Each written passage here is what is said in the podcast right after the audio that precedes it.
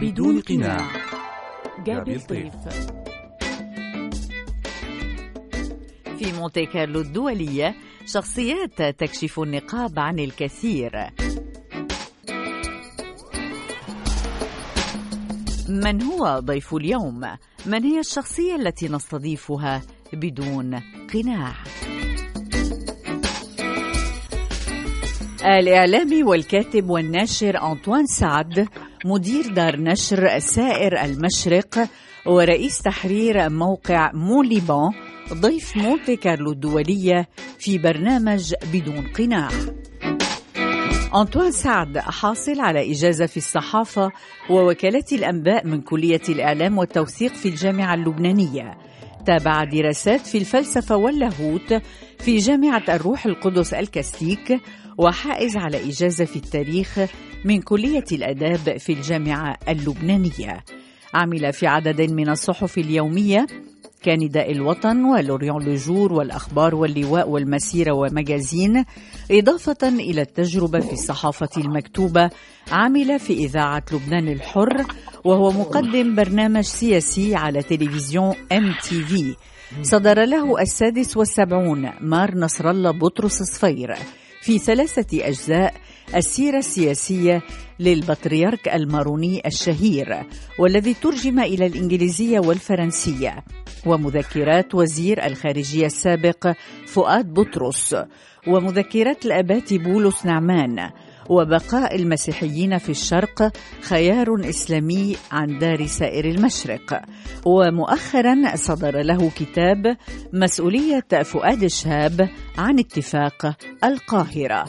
نتحدث معه اليوم في حوار يتناول مسيرته الإعلامية والعلاقة بالكتابة والنشر وكذلك النظرة إلى لبنان والعالم العربي والعالم في ظل الظروف التي نخضع لها جراء جائحة كورونا وكذلك الأوضاع السياسية والأمنية في المنطقة. أنطوان سعد تحياتي لك من مونتي كارلو الدولية أهلا وسهلا فيك بهذا اللقاء المتجدد شكرا لك أستاذتنا. دائما نحن بنتبعك وبنتابعك وبنتبع أخبارك. أنطوان سعد يعني نحن التقينا من فترة ولكن الدنيا كلها تغيرت. صار في زلزال بالعالم من وراء جائحة كورونا. المطارات واقفة تقريبا الحدود مقفلة بين دول ودول الناس خايفة تمر بأزمة وكأن حرب عالمية ثالثة. كيف تنظر إلى هذه المرحلة التاريخية الحساسة التراجيدية التي يمر بها العالم؟ كل ما نتذكر المرحلة السابقة للجائحة ورغم إنه هي بعدها عملية تسع عشر أشهر بتحسي كأنك عم تحكي عن زمن آخر مختلف. وهيدا الأمر هو نتيجة التحولات الكبيرة يلي شهدتها دول العالم والمجتمعات يلي بذات الوقت بتحسي عم بتعيد النظر بكل سلم أولوياتها وأخلاقياتها والقيم تبعها وطريقة نظرتها إلى الواقع والحياة. باعتقادي العالم بال 2020 غيره ما كان قبلا. وباعتقادي هيدا التحول رح بيكون آه، منعطف آه، بده يعكس تغاير كامل عن المرحلة السابقة. آه، أنطوان سعد طبعا هالتحول بخلي الإنسان يفكر بطريقة مختلفة. يعني الكثير من الناس حطوا أولويات أخرى ما كانوا يحسوا فيها ما كانوا يشعروا فيها. هناك كما ذكرت تغيير جذري يحصل حاليا وسيحصل لاحقا. ولكن هناك أيضا تغيير في الذات الإنسانية. كيف تنظر إلى هذا الأمر؟ باعتقادي كانت فترة مهمة لإعادة النظر بالخيارات الشخصية وما نعتبره أولوية وما نخاف عليه وما نصبو إليه. أنا اليوم أرى إنه العالم رغم كل اذا بدك الصعوبات اللي عم بيعيشوا آه، اليوم عندي انطباع انه العالم أحلى رغم كل التحديات الكبيرة. بأي معنى؟ صفينا عم نتعامل مع العالم كناس أشخاص. بعد ما كانوا كل السياسات والصناعات والتجارة وكل الأنشطة الإنسانية تتعامل مع الناس كأرقام وكماس. دايما عم تتصرفي وتاخدي اعتبارات وكأنك عم تتعاطي مع مئات الملايين أو الملايين أو عشرات الألاف. هذه الجائحة حطتنا قدام المراية. يعني صفى البيوت آه، يلي هي صفة المحاجر ما في مجال ما يكون فيها مراية. ومراية للذات وال وقت مستقطع للتفكير والتأمل وإعادة النظر وإعادة قيمة الأشياء آه، لها آه، أنطوان سعد هذا يقودنا طبعا إلى لبنان لأنك تعيش في لبنان وتعمل في لبنان ومن لبنان تنطلق إلى العالم العربي عبر دار نشر سائر المشرق لتشارك في المعارض ونشاطك بعده ماشي إلى آخره. لبنان أيضا مرق بمرحلة صعبة اعتبارا من تشرين 2019 وحتى اليوم حتى الرابع من آب انفجار بيروت الكبير ومن ثم تأليف الوزارة وما تبعه من انعكاسات على الوضع الداخلي وإلى آخره. بيروت، لبنان، كيف ترى الأمور في لبنان وكيف عشت هذه الثورة والانفجار وما يحصل حاليا؟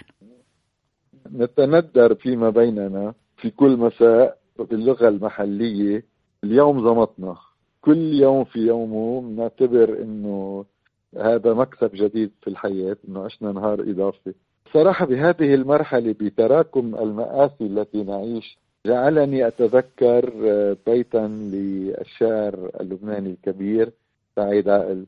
بيقول وقالت من خطر نمضي إلى خطر ما هم؟ نحن خلقنا بيتنا الخطر. وبالتالي أنا فخور بالشعب اللبناني. الشيء اللي مر علينا من تشرين 17 تشرين لليوم وقبل حتى 17 تشرين ما بتخيل بسهولة المجتمعات الأخرى فيها تتجاوز بلا مشاكل وبلا ارتباك وعجز وشلل وشو ما بدك.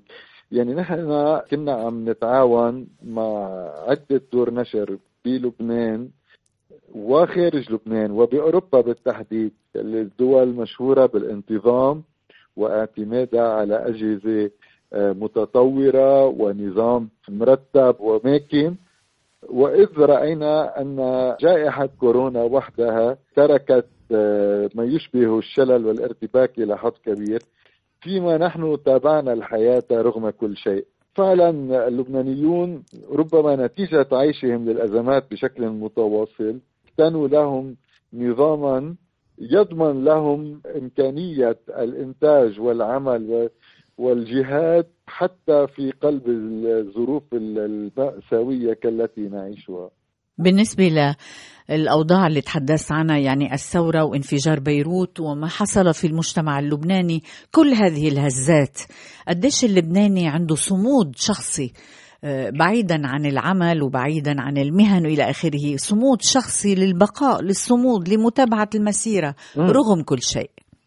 أستاذتي لا شك بأن جميع مجتمع المجتمعات الدول العالمية تعرف واقع الكورونا. ما أريد قوله عبر أثيرك أن جائحة كورونا هي الأقل وطأة علينا في لبنان. يعني إذا كانت المجتمعات الغربية والعربية تعتبر أنها تعيش أوضاعا مأساوية بسبب كورونا فليعلم كل مشتك أن ما يعيشه اللبناني أضعف ما فيه هو تداعيات فيروس كورونا. المأساة ناتجة عن الانهيار الاقتصادي. فقد اللبنانيون 85% من قدرتهم الشرائية بظرف أسابيع. الأعمال توقفت ربما بشكل شبه كامل. الانفجار دمر ربع بيوت اللبنانيين.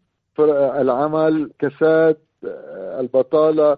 امبارح كنا عم نحكي عن برمانا وقلت لك إنه كيف الناس عايشين عجقة ورغبة بالحياة ورغم كل شيء. هيدا اللي بدي أقول لك إياه إنه المآسي تنضج الأفراد والشعوب. بتخليه للإنسان آه، أول شيء يعرف إنه النهار المنيح في مقابله نهار مش منيح ويكون مستعد للنهار اللي مش منيح.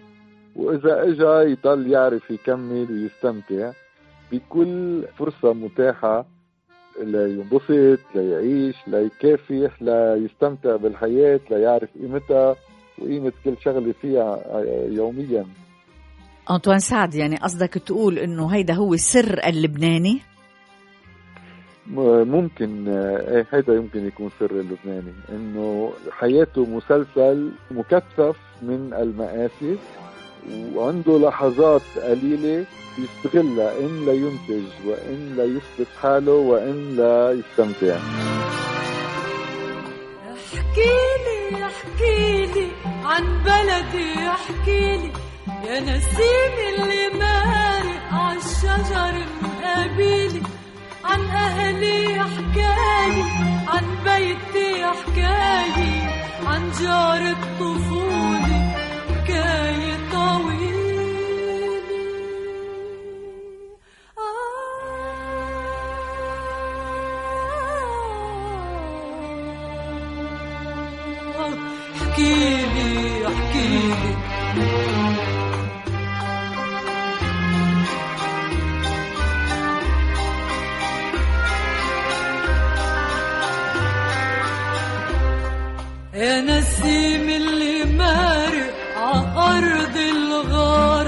حلفتك تجي تلعب عندي بهالدار يا نسيم اللي مارق عأرض الغار.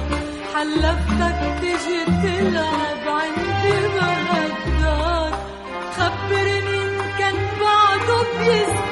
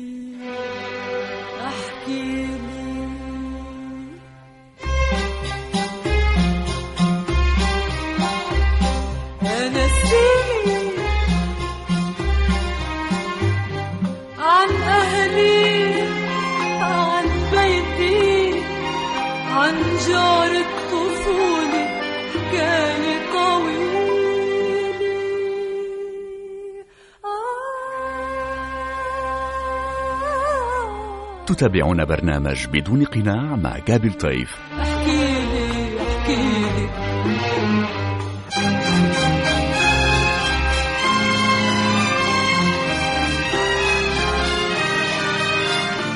الإعلامي والكاتب والناشر أنطوان سعد مدير دار نشر سائر المشرق ورئيس تحرير موقع موليبان ضيف مونتي كارلو الدولية في برنامج بدون قناع.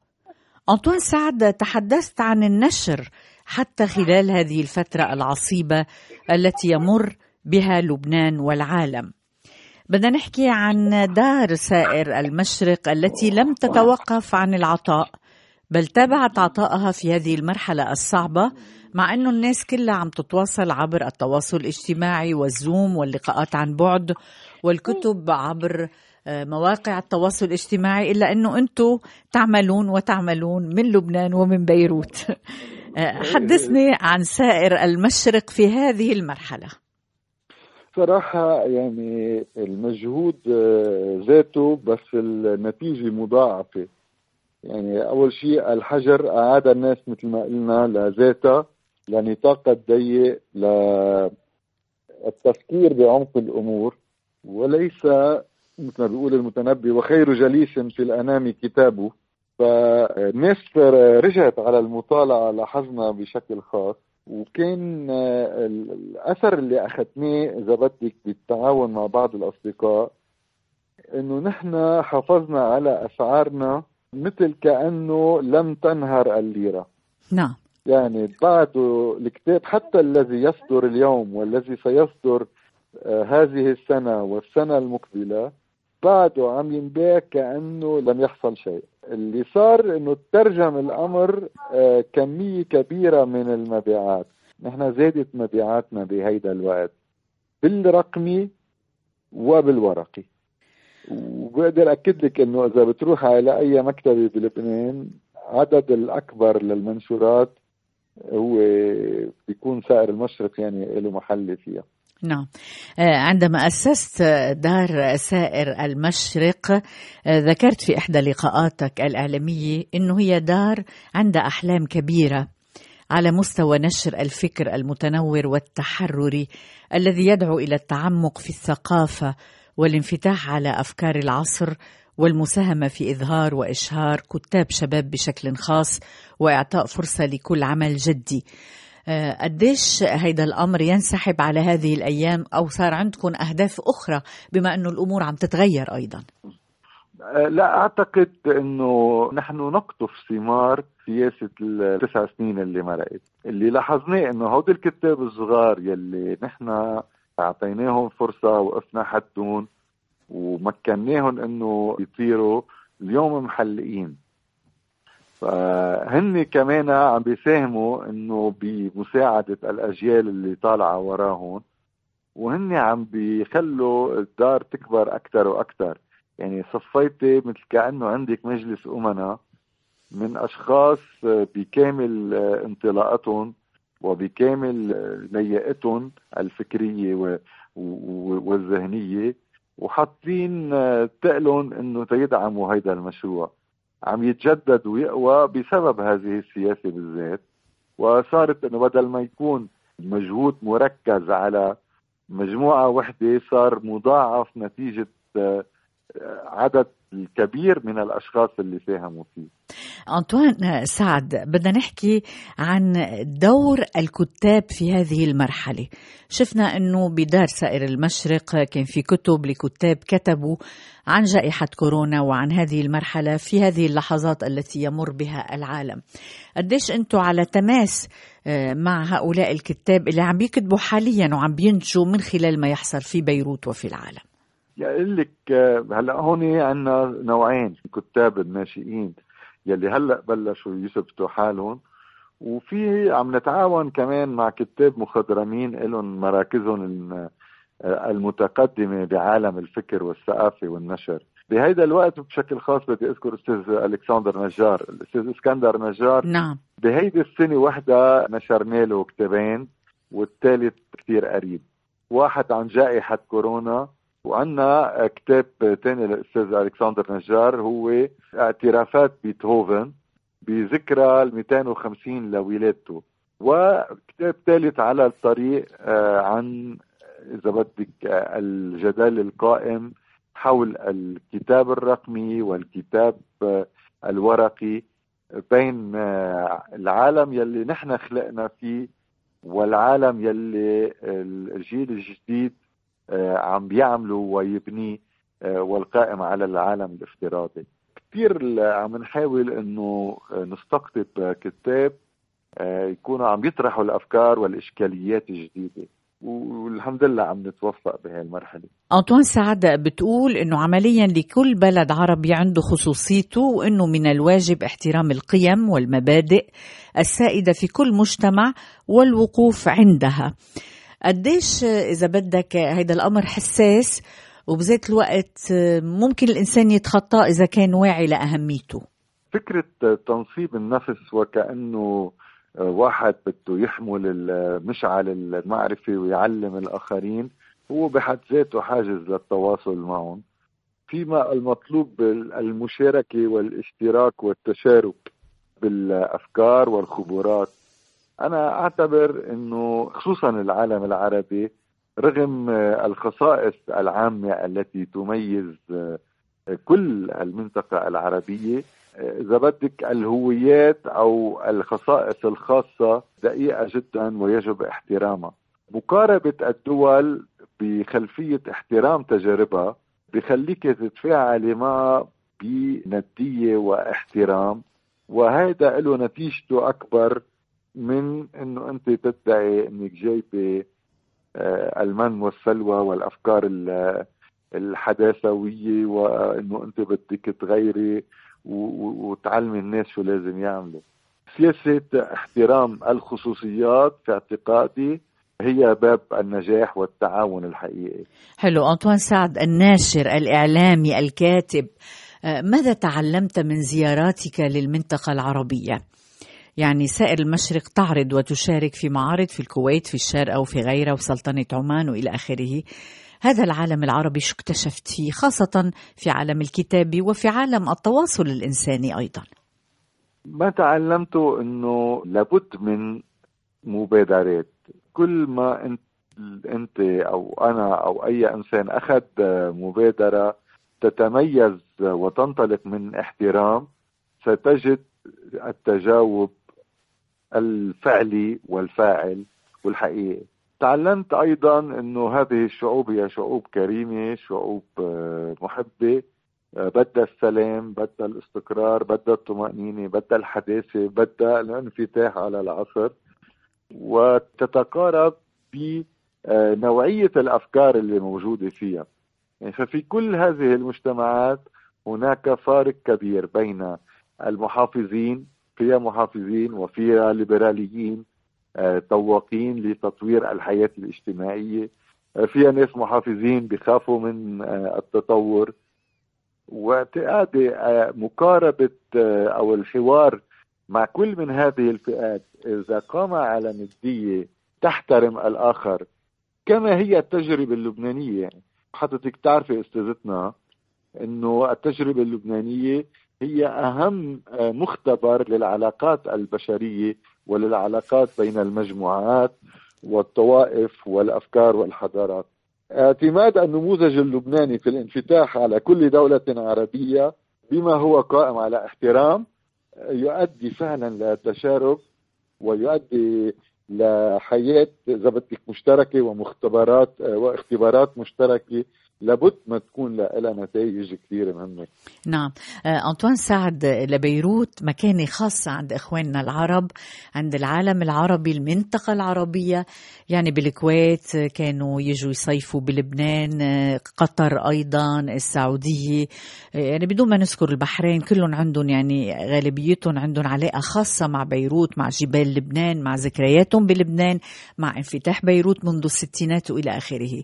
كيف بتشوف لهفة اللهفة على بيروت والسؤال على لبنان عندما تزور المنطقة العربية. سؤال أول شيء كثير حلو. هون بشكل خاص بتلاحظي إنه اللي بيعرفوا بيروت واللي ما بيعرفوا بيروت. لهفة من يعرفون بيروت مختلفة تماما. آه، وإذا كان حاضر الجيلين وقت السؤال بتلاحظي إنه الجيل الجديد مدهوش. إنه ليش عم يحكوا هيك عن بيروت؟ هالقد لأنه الجيل اللي عمره تحت ال 40 سنة اليوم بيعرف من بيروت اللي بيسمعوا على الأخبار إنه عندنا شوية مشاكل شوي زايدة. إنما الجيل القديم اللي حضرتك أشرت له بيعرف أهمية بيروت وبتصير تشوفي قديش بيعبروا بمحبة و... وباهتمام و... ويصروا على إنه يعزموك على بيتهم و... ويعرفوك على عيالهم ويفرجوك صورهم ببيروت نعم. ويخبروك عن ذكرياتهم هونيك. آه، أمر فعلا بكبر القلب بس تشوفي هيدا الشيء. بتحسي إنه اللي اللي انعمل قبل منه حقيقي ومش وهم وخلص ومرحلة كانت عابرة. لا حقيقية طابعة تاريخ هذه الناس وبتحسي إنه مثل كل واحد نقل شقفه من بيروت أو فكرة من بيروت وعيشها بالمطرح يلي هو عايش فيه. أنطوان سعد برأيك برأيك شو سر بيروت بكلمات؟ بكل بساطة مختبر وإطار يحضن الجميع آه، دون تمييز وفوقية وادعاء معرفة وادعاء امتلاك الحقيقة وفقط آه، ندية بتشارك منفتح يسمع يتبادل يتفاعل من دون عقد من دون محاولة آه، إثبات الذات وفرض حقائق واقتناعات على الآخرين. أنا هيك بصور بيروت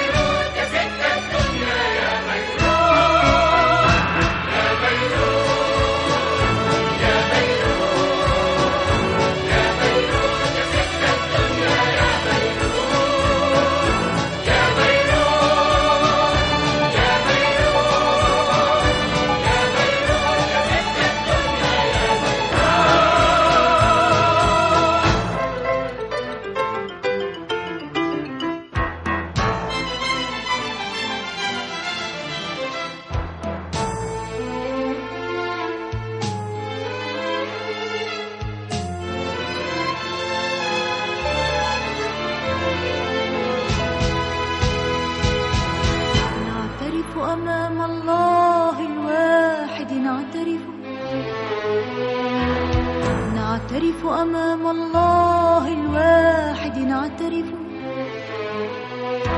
أن كنا منك نغار أن كنا منك نغار أن كنا منك نغار أن كنا منك نغار وكان جمالك يؤذينا نعترف. نعترف أمام الله الواحد نعترف. نعترف أمام الله الواحد نعترف. أن كنا منك نغار أن كنا منك نغار أن كنا منك نغار أن كنا منك نغار وكان جمالك يؤذينا. نعترف. نعترف الآن. نعترف الآن.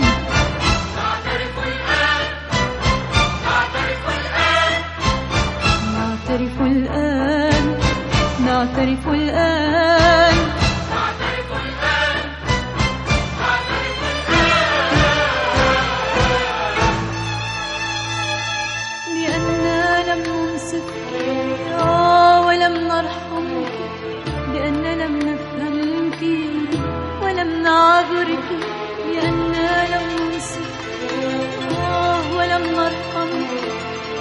لأننا لم نفهمك ولم نعذرك وأهديناك مكان الوردة سكينا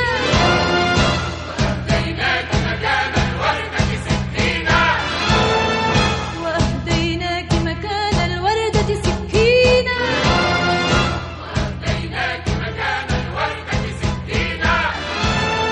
نعترف أمام الله العادل نعترف نعترف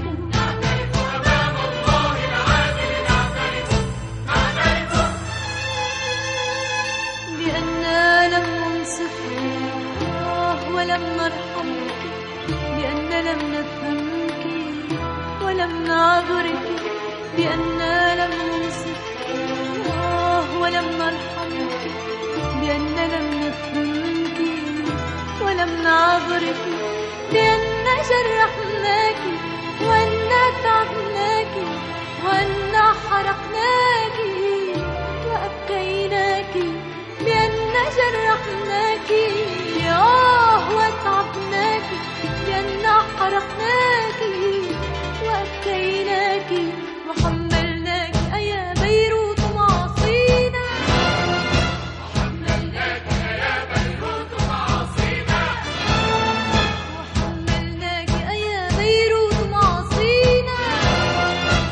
تتابعون برنامج بدون قناع مع جابل طيف على مونتي كارلو الدولية. الإعلامي والكاتب والناشر أنطوان سعد مدير دار نشر سائر المشرق ورئيس تحرير موقع موليبان ضيف مونتي كارلو الدولية في برنامج بدون قناع. أنطوان سعد يعني بالنسبة للبنان أنت عشت مرحلة قليلة من الحرب اللبنانية ولكن اليوم لبنان يعيش تداعيات هذه الحرب. ولكن هذا ما بيمنعك أنه تكتب وكتبت عن شخصيات مهمة طبعت تاريخ لبنان. من هذه الشخصيات طبعا مار نصر الله بطرس صفير البطريرك الماروني الشهير وزير الخارجية السابق الشهير فؤاد بطرس والأباتي الشهير بولس نعمان. وطبعا كتابك الشهير بقاء المسيحيين في الشرق خيار إسلامي. ومؤخرا صدر لك كتاب مسؤولية فؤاد شهاب عن اتفاق القاهرة. أنت مسكون بلبنان مسكون بالتاريخ مسكون بالبحث وتنقيب عن الحقيقة وعن الأسباب وعن كيف وليش صارت الحرب وليش صار هيك بلبنان إلى آخره. وكأنه يعني ولوجك إلى عالم هذه الشخصيات الكبيرة للتعريف بما حدث وكذلك لكي أنت تتحقق من الذي حدث. خبرني نظرتك للبنان ولهؤلاء الشخصيات بكلمات. بالتحديد اللي تفضلت فيه آخر شيء هو الاهتمام الأساسي تبعي. يعني أنا شخص بحب أتحقق من الأمور لا أفهم شو صار وكل ما تتقدمي بالحياة كل ما بتعرفي إنه الحقائق نسبية وحسب وين بتكوني ومن أي زاوية بتشوفيها آه، لتقدر تحددي خياراتك هول الأشخاص لعبوا أدوار كثير مهمة وصار لي حظ أنا بعتبره وفرصة كبيرة إني اشتغلت معه إنما الكتاب الأخير مسؤولية فؤاد شهاب عن اتفاق القاهرة هو بحث في جذور الأزمة اللبنانية. يعني صرت أنا أرجع بالتاريخ لفتش عن المنعطف يلي أدى إلى ما وصلنا إليه. نعم. لأنه المشاكل تتناسل وكل تناسل بصير فيه تحول. مثل كوفيد يعمل تحول هذا هذا الفيروس مع الوقت. وكذلك الأزمات والمشاكل ال- السياسية والتاريخية والاجتماعية هي أيضا تتناسل. فضليت فتش فتش فتش تا وصلت لاتفاق القاهرة آه، يلي إذا بدك هناك شبه إجماع إنه هو سبب أو هو النقطة اللي معها بلشت آه، الأزمة اللبنانية الحقيقية. هيدا الشيء خلاني أنكش بكل الجذور تبعيته وتعلمت شغلة كثيرة مهمة. آه، أنطوان سعد طبعا نحن بنحب نعرف كقراء ومتابعين ماذا يحمل من جديد هذا الكتاب. يعني اتفاق القاهرة سمعنا عنه كل الناس بتحكي عنه كان منعطف كما ذكرت وهذا شيء مؤكد في تاريخ لبنان. ناس بيدافعوا عنه ناس طبعا ضده وإلى آخره. ما هي المستندات التي اكتشفت؟ ما هو الجديد الذي وضعت إصبعك عليه؟ آه، لما كنت عم بكتب آه، سيرة البطرك الصفير في أسرار ما قدرنا نكتبها. فقلت بنفسي إنه كم من أسرار في هذه الدنيا لا آه، تختفي. لما وصلت وكتبت وبحثت بكتاب اتفاق القاهرة قلت ربما هناك الكثير من الأسرار تكون مطوية ولكن ما فيك تتأكدي إنه لن ولو بعد خمسين سنة رح تنشر. سلسلة الوثائق يلي نشرتها بهيدا الكتاب اللي هو نتيجة اللي هو قدمته ماستر يعني نعم هو رسالة الماجستير تبعي بال- بالتاريخ. كمية أسرار اللي عاشوا المرحلة فوجئوا فيها. أهمية هذه الأسرار الملخصة هي واحد إنه بعد خسارة انتخابات 68 الشهاديين يعني لما الحلف الثلاثي حقق انتصار 68 تا يربحوا الشهابيين الانتخابات الرئاسية بالسبعين. رح هون اعطيك بين مزدوجين. بيقول الوزير السابق المت... الذي توفي قبل أشهر سامي الخطيب بيقول بالحرف الواحد بعد ما خسرنا الانتخابات قررنا أن نرشو المسلمين عبر استرضاء ياسر عرفات. وبنتيجة هذه الر- الرشوة مرر الجيش اللبناني بسيارات الجيش اللبناني خمس شحنات أسلحة للفلسطينيين قبل سنة من اتفاق القاهرة. وهيدا الأمر موثق. موثق طبعا مية في المية وشقلب كل الحقائق يلي معروفة. إذا بدك اتفاق القاهرة مورث سنة قبل ما يو- يوقع رسميا. نعم. والرئيس شارل الحلو المعتبر هو المتقاعد فيه تبين إنه هو اللي أكثر واحد قاومه وإنه الرئيس فؤاد شهاب كان مع توقيعه آه، قبل ست اشهر مقاومة الرئيس شارل الحلو هي اللي جعلته يتوقع بنوفمبر تشرين الثاني في حين إنه الأزمة وقعت ب 23 نيسان. وكان إذا بدك بين إنه أمر واقع اعتبارا من شهر ماي أيار أنطوان سعد يعني بنرجع للإيجو بنرجع لحب الذات بنرجع لحب السيطرة بنرجع لسطوة السلطة. الأشخاص للسلطة وهيدا الشيء تكرر بلبنان بمراحل أخرى طبعا بدون ما نذكرها بس معروفة المرحلة صح. السورية والمرحلة الحالية يعني للوصول إلى السلطة بتضحي بالكثير من أجل أن تصل إلى السلطة قديش هال هال هالجشع يعني يعني شو هاللغز هيدا الكبير هال هالإيجو هالحب الذات هال هالسلطة بدي- حب السلطة. أنا كثير توقفت عندها هيدي. في ثلاث مستويات. في المستوى الأول حب السلطة من دون شك في ناس. السلطة هي مبرر وجوده لهم والخروج منها هو شكل من أشكال الموت.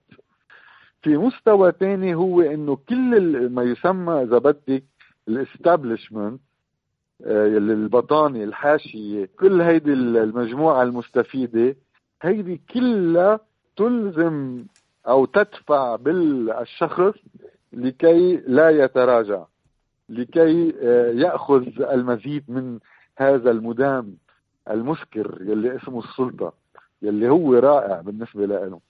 وفي حتى بتوصل إذا بدك بعد آه، مستوى ثالث هذا المستوى الثالث عندما تتماهى القضية مع الشخص.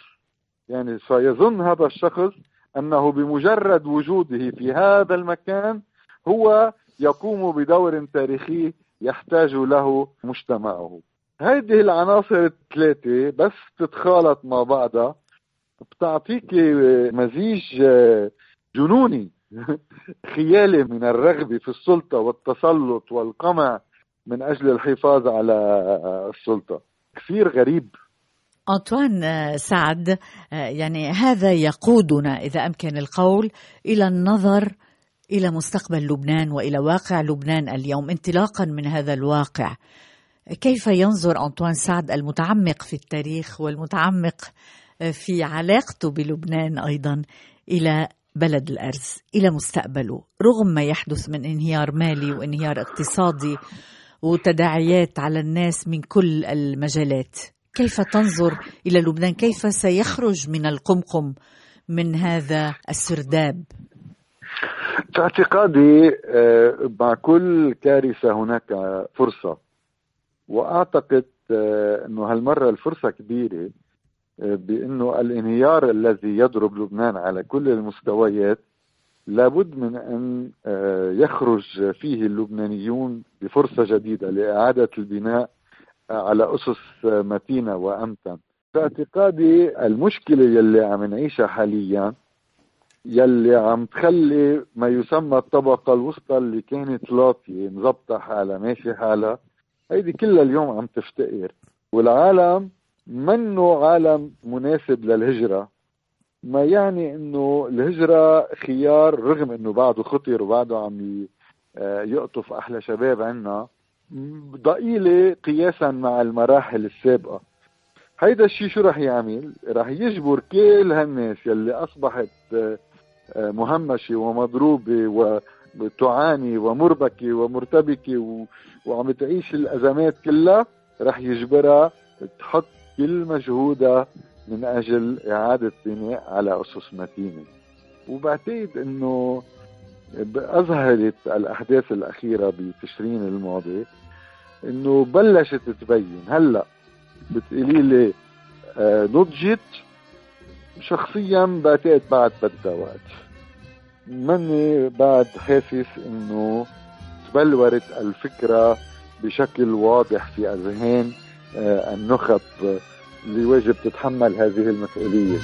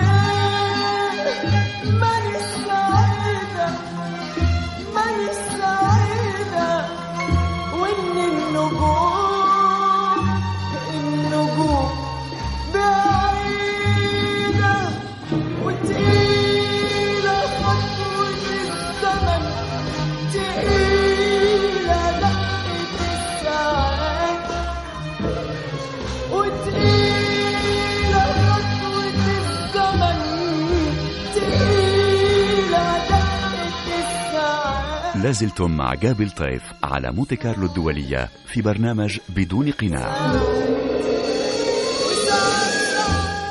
الإعلامي والكاتب والناشر أنطوان سعد مدير دار نشر سائر المشرق ورئيس تحرير موقع موليبان ضيف مونتي كارلو الدولية في برنامج بدون قناع.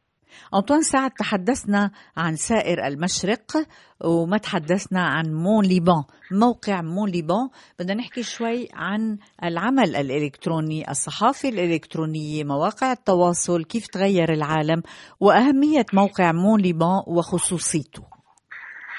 خصوصية هذا الموقع إنه إذا بدك آه، بتتشارك فيه مجموعة من الشباب يلي هن أركان دار سائر المشرق. يعني يلي هن الكتاب الباحثين يلي تعرفنا عليهم وبنتعاون نحن وياهم بالدار. وبيكتبوا معنا صاروا متطوعين معنا ومتبرعين معنا ومثل ما كل شيء يعني. أهميته أيضا أنه لا يقوم على الاتكال على الإعلانات. بمعنى أنه حر مية بالمية ولا مرة ما نشرنا شيء لاعتبار خشية خسارة معلن ولا مرة سيرنا فيه ولا مرة كشفنا حتى عن مصادرنا وقت اللي انطلب منا هيدا الموضوع. وبذات الوقت رغم كل الاعتراضات يلي تسببت فيها مقالاتنا ما حدا نفي. مرة وحدة نفيوا لنا خبر واحد طبعا نزلناه والبقية صدقيته كتير كتير مرتفعة. وحيادي ومنفتح على كل إنسان عنده فكرة جديدة بس بعيد يكون عن التعصب والانقسام وإذا بدك وضع حواجز مع الآخرين. أنطوان سعد بنشوف اليوم إنه كله اللقاءات زوم وعن بعد وتيم والكتابة على الإنترنت والكتاب عم بيصدروا على الإنترنت إلى آخره. قديش هيدا الأمر يعني موازي لعملكم التقليدي وهل بتخافوا من هالمرحلة؟ لك الصراحة في شيء بخوف على مستوى الصحافة التقليدية القائمة على ابتياع الجريدة أو على الإعلام بالجريدة الخوف هو من تراجع الاهتمام بالثقافة وبالشأن العام وبالسياسة وبما بعد الحيز العام هون كمان بنرجع لأهمية مرحلة كورونا. ما قبل كورونا كنا خيفانين إذا بدك من الطحال اللي عم تقتحم المجتمعات تبعنا. حسنات كورونا إنه ردت الناس للاهتمام بالأشياء المهمة بما فيها الحيز العام والسياسات العامة ونوعية الحياة اللي عم بيعيشوها المواطنين والسياسات الصحية و و و الحمايات وكل هيدي المسائل. عودة الاهتمام لا شيء له طعمة. عم بعيد الأهمية للصحافة سواء كانت ورقية أم رقمية. ومش مهم المنصة شو هي مهم الناس تقرأ. يعني المعركة معركة وهمية وخيالية بين الكتاب الورقي والكتاب الرقمي. المعركة الحقيقية هل الناس بعدها بتقرأ ولا لا؟ حلو. أنطوان سعد هيدا بيقودنا للإعلام. الإعلام الإعلام أيضا عم بيعيش مراحل صعبة وفيه تحولات ما في شغل العالم العربي بعيد اليوم عن لبنان ولبنان بعيد عنه ولبنان بعيد عن الغرب وإلى آخره يعني كل واحد باقي بمطرحه والأوضاع الاقتصادية تؤثر على المؤسسات الإعلامية وإلى آخره. كيف بتنظر لهذا الأمر وكيف سيؤثر كل هذا على الإعلاميين؟ لكن أكيد آه، في تخمه كانت موجودة بمرحلة سابقة وترف والتضخم ما كانوا طبيعيين. وكان في تحول بمهنة الصحافة بلبنان آه، خصوصا على مستوى آه، لعب دور بخارج لبنان. تتذكر كلمة الرئيس شهر الحلو التاريخية أهلا بكم في وطنكم الثاني لبنان. أعتقد أنه عم ترجع الأمور تاخد آه، أحجامها الطبيعية. الصحافة اللبنانية مدعوة إما أن تتحول إلى صحافة تتجاوز بالمعنى الإخباري الوظيفة الإعلامية النطاق اللبناني لكي تخدم المنطقة الناطقة باللغة العربية وهيك ساعتها تعود إذا بدك العائدات التجارية الإعلانية لا إنه ترجع تعيشها أو إذا بده يقل عددها وتصغر آه، على حد حجم لبنان.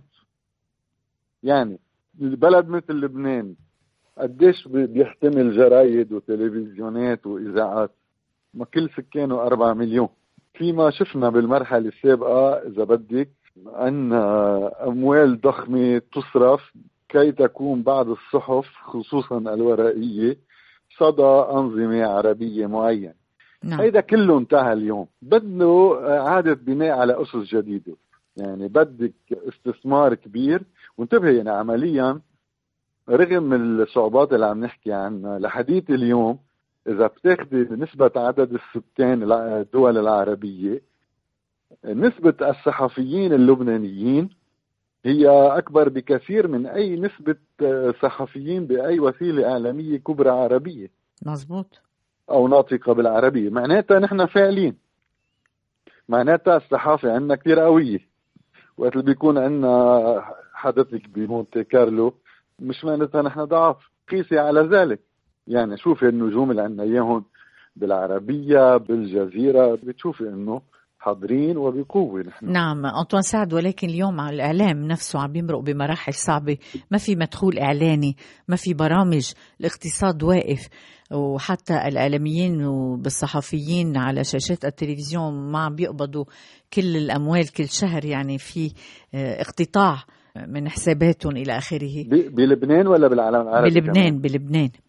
آه بلبنان عم لك نتيجة الحاجة إلى تغيير الدور. يعني إما وسائل الإعلام اللبنانية بدها تتقزم لكي تصبح على حجم لبنان وإما عليها أن تتوسع لتصبح على مستوى المنطقة تكون العملية طبيعية.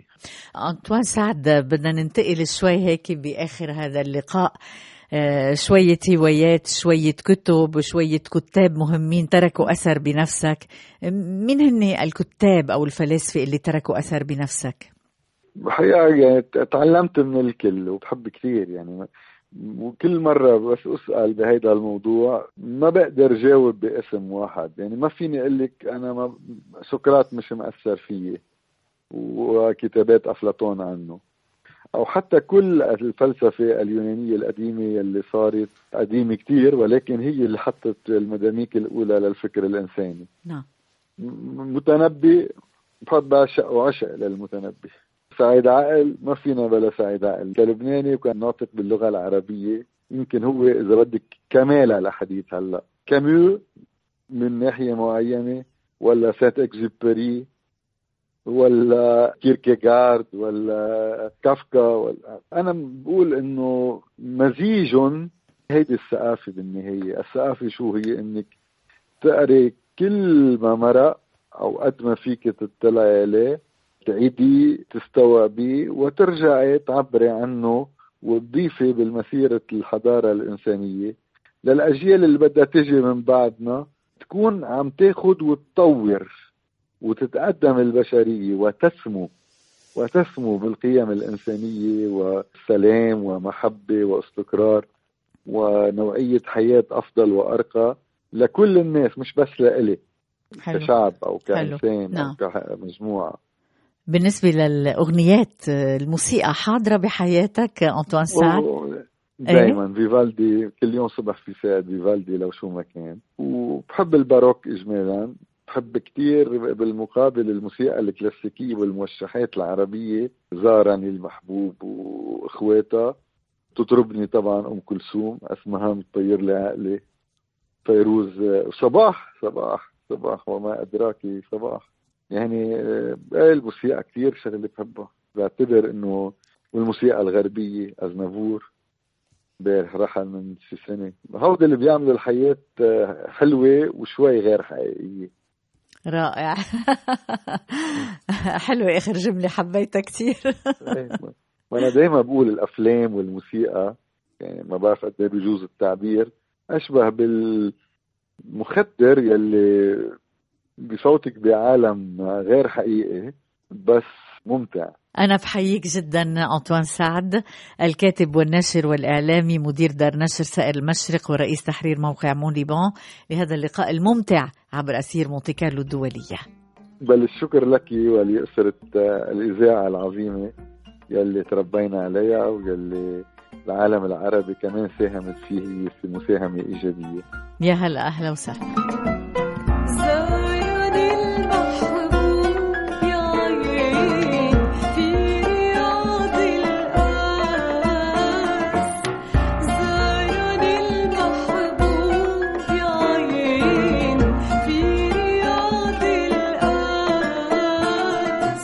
مونتي كارلو الدولية لكم دائما أطيب تحيات جابي الطيف والفريق العامل جودي باتري وفنسان ستيفنار.